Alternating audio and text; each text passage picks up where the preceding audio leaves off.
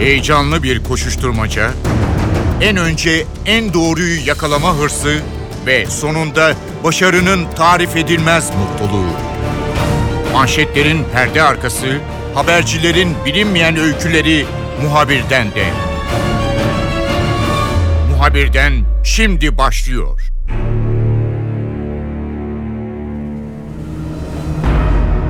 Türk Silahlı Kuvvetleri Suriye topraklarında yeni bir cephe açacak ve bu haberi de Cumhurbaşkanı Recep Tayyip Erdoğan verdi. Türkiye Fırat'ın doğusuna yani Suriye topraklarında Fırat'ın doğusu konusunda hassasiyetini uzun zamandır koruyordu.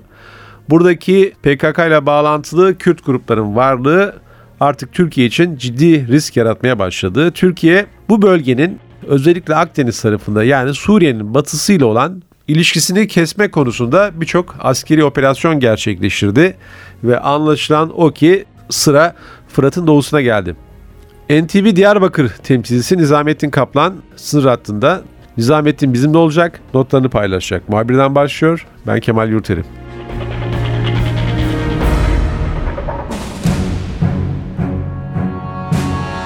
Nizamettin Türkiye Suriye'de yeni bir cephe açmaya hazırlanıyor. Ee, senin de sınırdaki nöbetin başladı anladığım kadarıyla. Ee, şu an tam neredesin? Ee, bu Suriye'de hangi yerleşimine denk geliyor?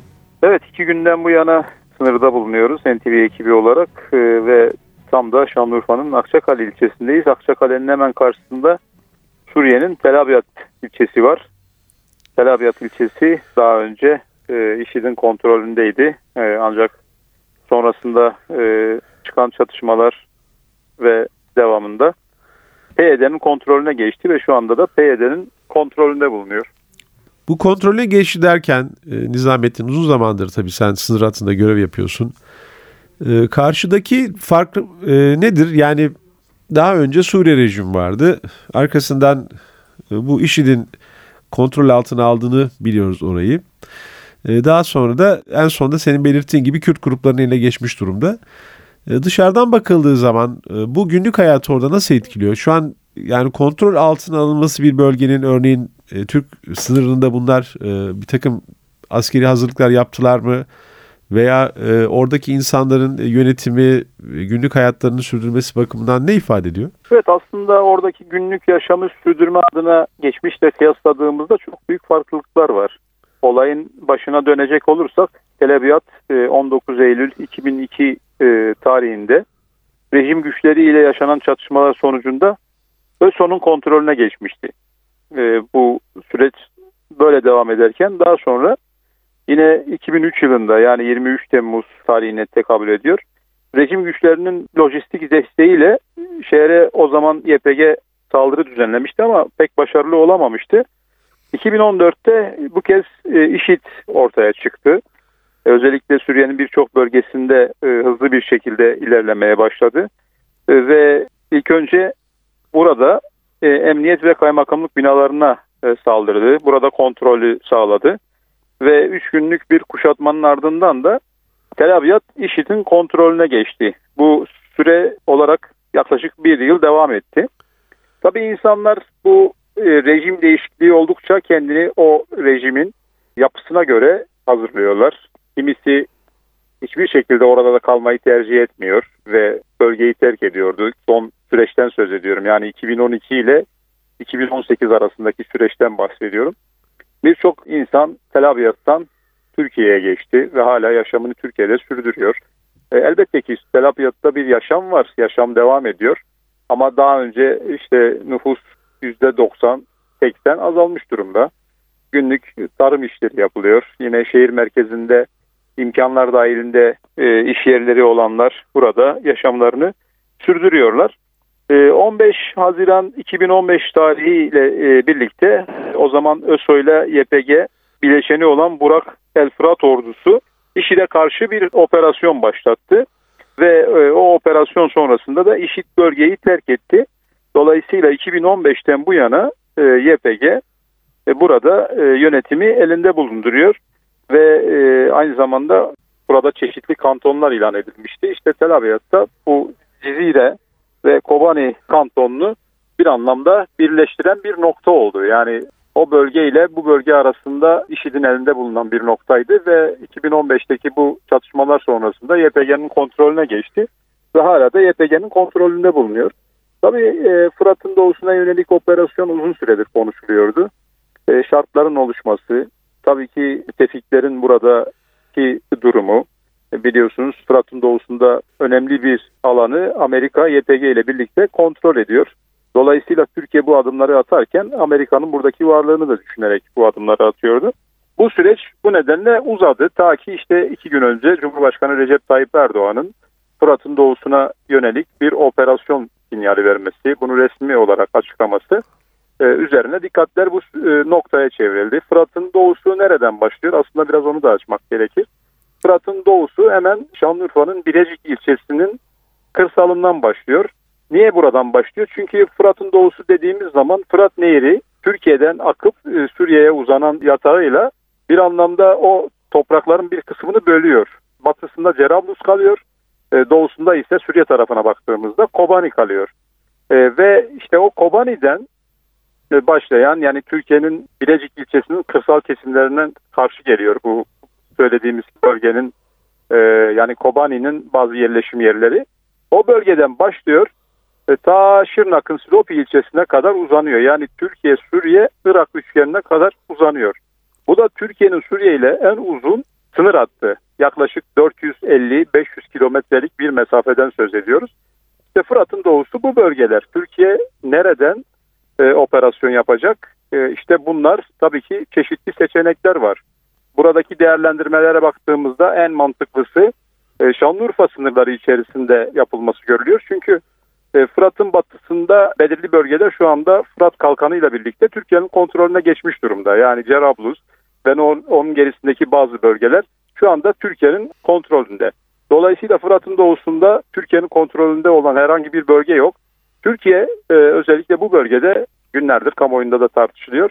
E, yeni cepheler açmak istiyor. Yeni bağlantılar daha doğrusu e, YPG'nin Batı ile olan bağlantılarını kesmek için çeşitli arayışlar içerisinde ve bu arayışlar içinde en uygun yer şu an için Şanlıurfa ve bölgesi görünüyor.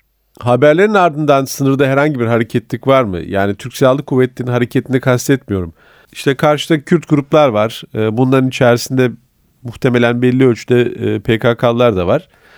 Ee, onlar herhangi bir sınırda hareketlik e, başlattılar mı? Önlem almak, sınırda e, hendek kazmak veya karşı koyacak şekilde yani Türk askerinin karşıya geçmesine engel olacak şekilde bir hazırlık sürüyor mu sınırın öbür tarafında?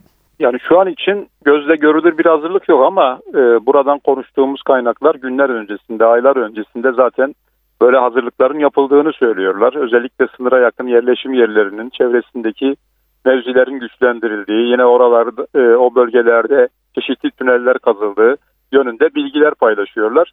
E, ama bugün ve dün için söylemek gerekirse herhangi bir hareketlilik gözlenmiyor. Hatta karşı tarafta bulunan YPG'liler görüntü dahi vermiyorlar. Bizim bulunduğumuz bölgede bunu söyleyebiliriz.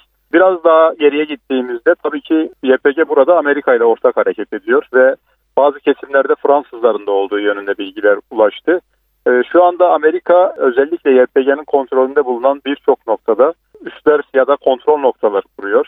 Bu e, daha önce kamuoyuna yansıdı. 20'ye yakın e, üst ve kontrol noktasından söz ediliyor. Aslında e, karşı tarafta da Türkiye'nin olası bir operasyonuna karşı uzun zamandan beri bir hazırlık var. Türkiye'nin de zaten bu bölge ile ilgili uzun süreden beri hazırlıkları devam ediyordu. Böylesine bir bekleyiş var. İki tarafta hazırlıklarını yapmış ama nasıl bir tablo ortaya çıkacak onu kestirmek güç bekleyip görmek gerek. Nizamettin bu askeri operasyonlarda e, bir senaryo sürekli gündeme geliyor. Burada e, karşıdaki insanların yani operasyon sırasında Suriye topraklarındaki sivillerin durumu bir göç harekatı bekleniyor mu? Böyle bir e, hazırlık var mı? İhtimal var mı? Ne, ne düşünüyorsun? Yani şu an itibariyle böyle bir gözlemimiz olmadı. Burada da bir hazırlık sezmedik. Ama Türkiye'nin zaten e, bu sınırda, sınır boyunda uzanan hat boyunca sürekli hazırlıkları var. Olası işte operasyonlar, olası sıkıntılarda Suriye'den gelecek vatandaşları karşılama, ağırlama, barındırma gibi çalışmaları var. Bu altyapı burada var.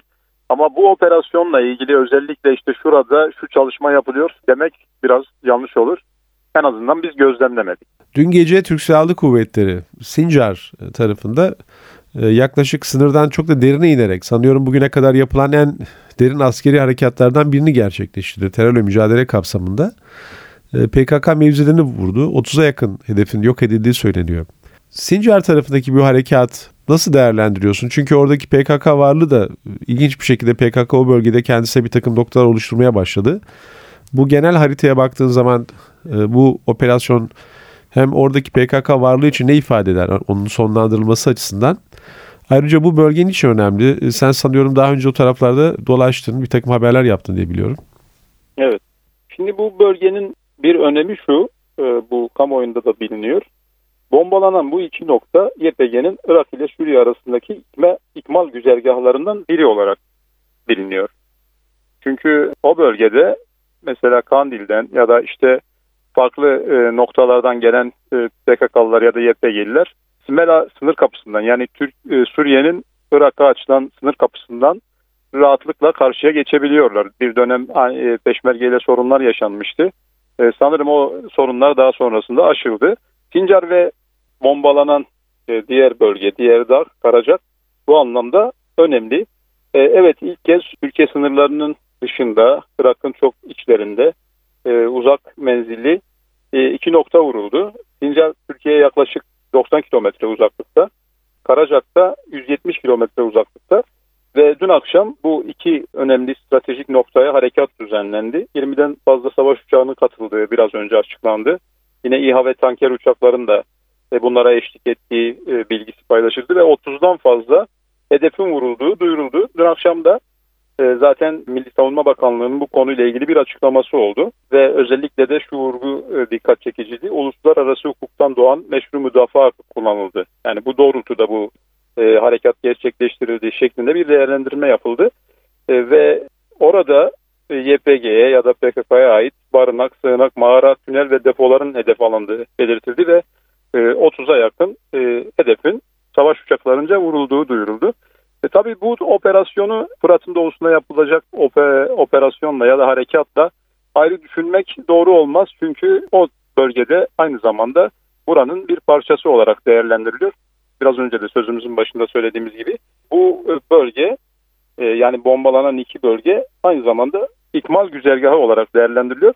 Ve bu operasyonla yani Fırat'ın doğusuna başlayacak e, operasyonla da bağlantılı diye değerlendiriliyor. Türk Silahlı Kuvvetleri'nin hazırlığı e, bu konuda bir e, gördüğün bir şey var mı? Çünkü e, uzun zamandır anlaşılan e, bazı tanklar bölgeye geçmiş durumda. Yani sınır ötesine değil de Urfa veya Türk topraklarındaki sınır hattı bölgesine.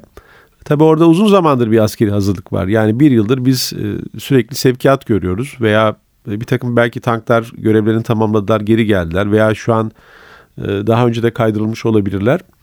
Gözle görülür bir Türk askeri hareketliliği var mı o bölgede?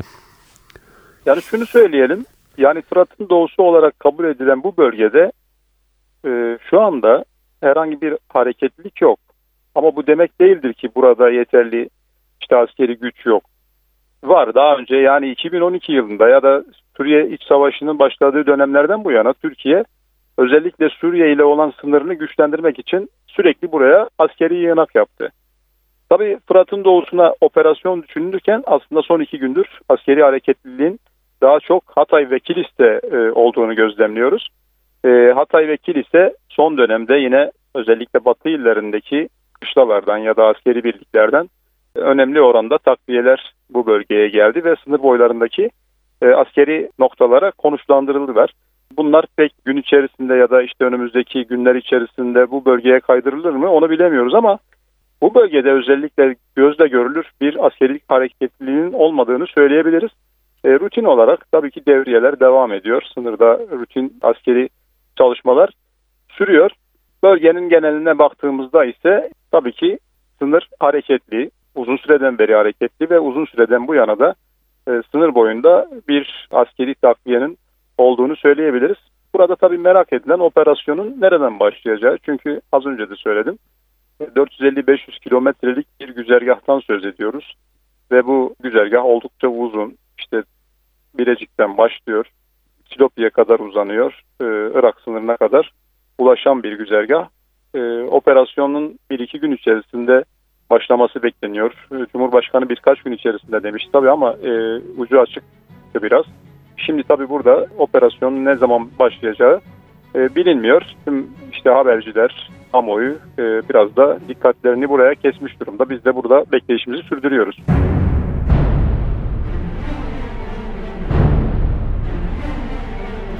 NTV Diyarbakır temsilcisi Nizamettin Kaplan'ın Suriye sınırından, Urfa'dan önümüzdeki günlerde başlaması beklenen Fırat'ın doğusuna yönelik askeri harekat konusundaki notları böyleydi. Ben Kemal Yurteri, muhabirden de yeniden görüşmek üzere, hoşçakalın. Haber için değil de haberin hikayesi için şimdi onlara kulak verme zamanı. Muhabirden NTV Radyo'da.